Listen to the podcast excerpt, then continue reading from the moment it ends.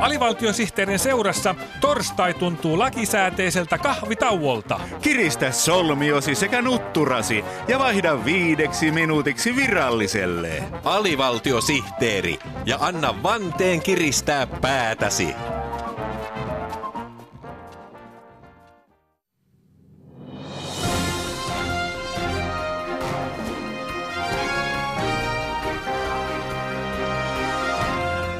Onko se A? On! Onko se U? On! Se on AVSTTn uutiset. Aiheitamme tänään ovat muun muassa Kung Fu Panda-elokuvasta tehtiin Ruotsissa nuorisoelokuva. Ung Fu Panda-elokuvaa moititaan mustavalkoisista henkilöhahmoista. Tamperelaiset kehittivät oman mansikkalajikkeen. Mansekka on Tampereen makein nähtävyys. Psykoanalyysin kehittäjällä olikin veli. Sigmund Broidi kärsi pikkuvelikateudesta. Mutta aluksi asiaa amerikkalaisten suihkuhävittäjien Suomen vierailusta.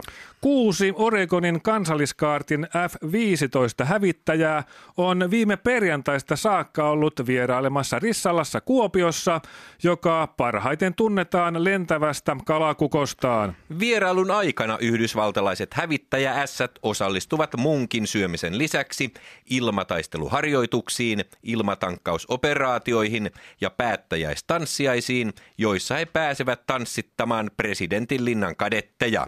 Miehemme maalla, ilmassa ja puhelimessa Einomies Porkkakoski on Rissalassa Karjalan lennostossa seuraamassa, miten yhdysvaltiolaiset aseveljet viihtyvät Suomen ilmatilan kamaralla. Eino mies, miksi amerikkalaiskoneet ovat maassamme juuri nyt? Täällä Einomies Porkkakoski ja suihkuhävittäjien kevät muutto. Nimittäin F-15 hävittäjä on Suomessa todella pongaamisen arvoinen siivekäs. Viimeksi tämä harvinaisuus eli rariteetti havaittiin Suomessa 19 vuotta sitten, joten melkoisesta luonnon jymypaukusta on kyse. Aivan. Einomies, miten vierailu on sujunut? Nousujohteisesti ja laskujohteisesti. Aamulla koneet nousevat ja illalla ne laskeutuvat. Amerikkalaiskoneet ovat touhukkaasti etsineet sopivia pesäkoloja Savon maisemista, mutta nyt näyttää siltä, että passeleita naaras hävittäjiä ei reviiriltä löydy. Niinpä on epätodennäköistä, että koneet jäävät Suomeen pesimään. F-15 hävittäjät eivät siis ole vielä munineet. Eivät ole. Nämä kuusi USAn kansalliskaartin suihkaria ovat käyneet tutustumassa Suomen kansallismaisemiin muun muassa Kolilla, Koitereella ja Talvivaaran kaivoksella.